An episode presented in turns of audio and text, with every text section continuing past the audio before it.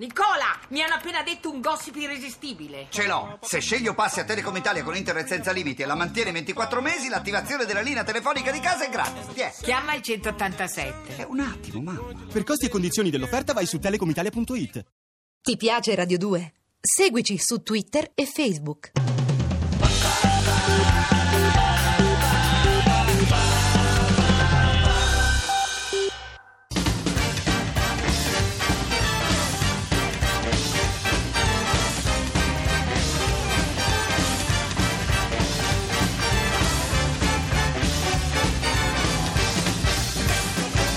Boogie, il grande romanzo del rock.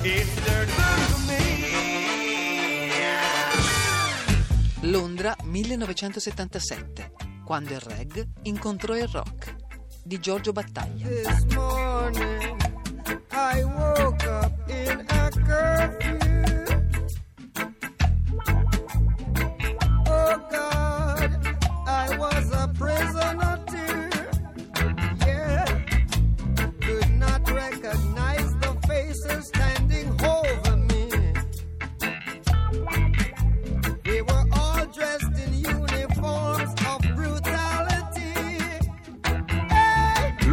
1977. Da un lato bianchi, trasgressivi, anarchici sempre con il dito medio alzato, contro tutto e tutti, polizia, istituzioni, borghesia ben pensante e chiunque si frapponesse tra loro e lo sconfinato desiderio di libertà assoluta, senza alcuna regola, che urlavano al mondo. A modo loro, con una musica tanto grezza quanto potente, terribilmente potente. Dall'altro lato, neri, immigrati o figli di immigrati, la maggioranza dai Caraibi, giamaicani in particolare. Proletariato sotto proletariato delle periferie più degradate, ragazzi che invece la polizia la temevano. E come? Perché era facile prendere con le mani nel sacco uno spacciatore d'erba. Ragazzi che portavano nel cuore e nelle strade un ritmo che avrebbe sconvolto letteralmente la scena musicale mondiale perché tutti nel 77, ma proprio tutti, andavano dietro ad un pifferaio magico dal sorriso gentile. Uno che sapeva scrivere canzoni con melodie dolci come il miele e parole abrasive come un foglio di carta vetrata. Uno che scriveva canzoni come questa, Burning and Looting, ovvero bruciando e saccheggiando. Si chiamava Bob.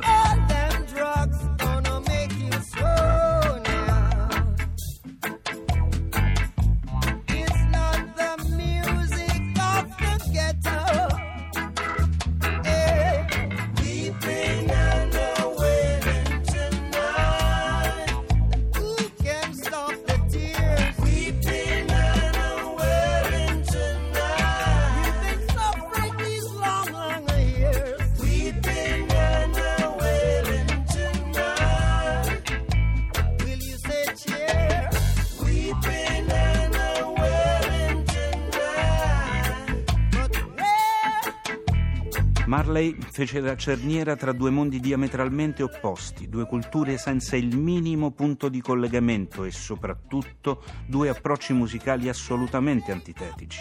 Così, in quella Londra capace di dar vita all'unica vera scossa musicale degli ultimi decenni, punk e rasta si ritrovarono dalla stessa parte della barricata, uniti da un solo scopo, combattere il sistema, ognuno a proprio modo.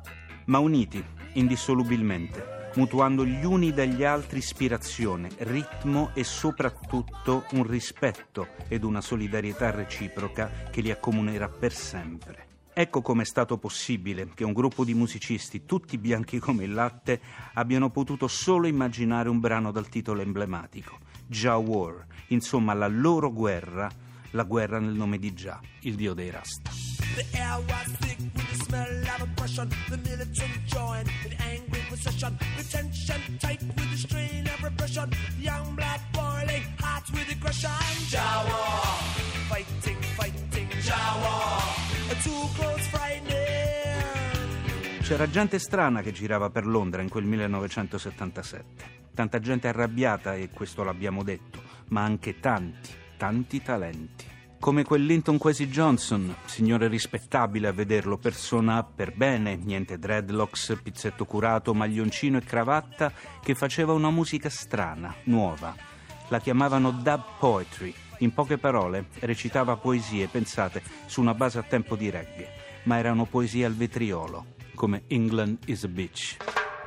England is a bitch, bitch, bitch, bitch. England is a bitch, bitch, bitch. When me just come to London town, me used to work on the underground. But working on the underground, you don't get to know your way around. England is a bitch. There's no escaping it.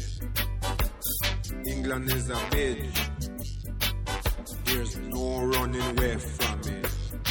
C'era gente strana che girava per Londra in quel 1977. Mikey Dredd era un artista straordinario, una persona capace di tutto, quasi, e tutto quello che faceva lo faceva meglio degli altri. Ed in più, Mikey Dredd aveva dalla sua un entusiasmo straordinario, coinvolgente, un'energia unica. Quando raccontava delle sessioni di registrazione con i Clash aveva gli occhi di un bambino che ricorda la sua torta di compleanno.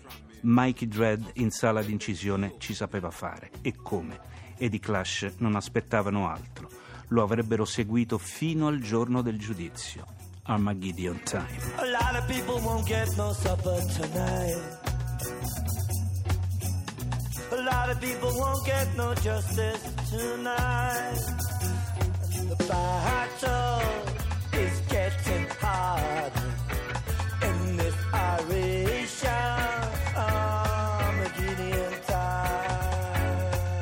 Era Londra nel 1977, succedeva tutto e il contrario di tutto. Per esempio, Eric Clapton, dopo aver inciso I Shot the Sheriff, va dritto in classifica e invece di accendere un cero a Marley e santificare il reggae, dice che ha paura.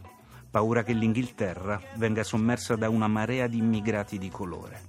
Ma no, dai, non è possibile, si dicono allora in tanti. Qui bisogna fare qualcosa. E allora Clash, Misting Roots, Buzzcocks, Steel Pulse, X-Ray Specs, Rats Generation X, Tom Robinson Band sfilano tutti assieme per le vie di Londra e gli Shame 69 incidono un singolo, If the Kids Are United, che diventerà l'inno di una nuova organizzazione di musicisti. Un'unica bandiera per bianchi e neri, indistintamente. Rock Against Racism. Questa è magia e basta. Avete mai sentito la storiella? Quella che dice che la musica è l'unico vero linguaggio universale? Beh, forse è proprio così. A volte.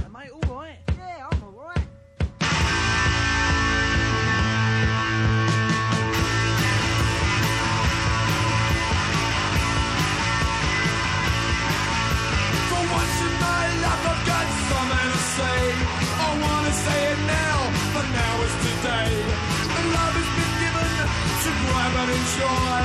So let's all grab and let's all enjoy.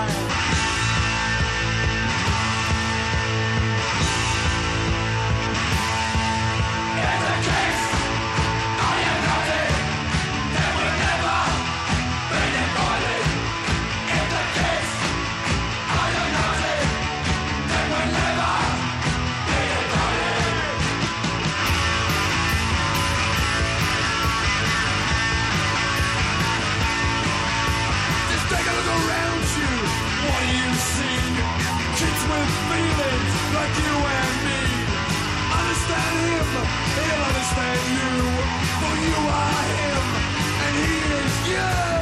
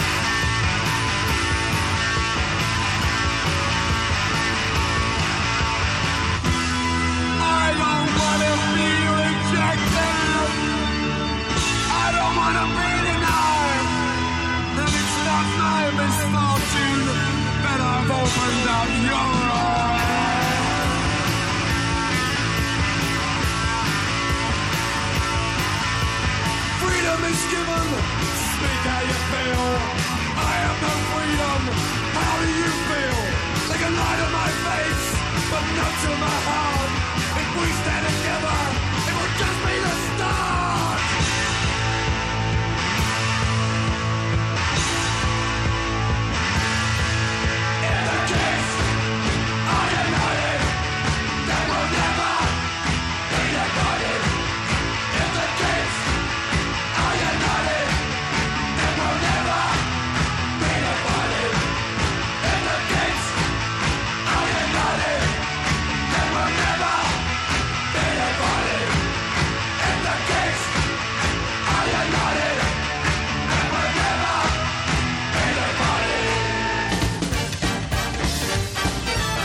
Tutti Bughi, il grande romanzo del rock, ideato da Luca Raimondo, a cura di Rupert Bottaro.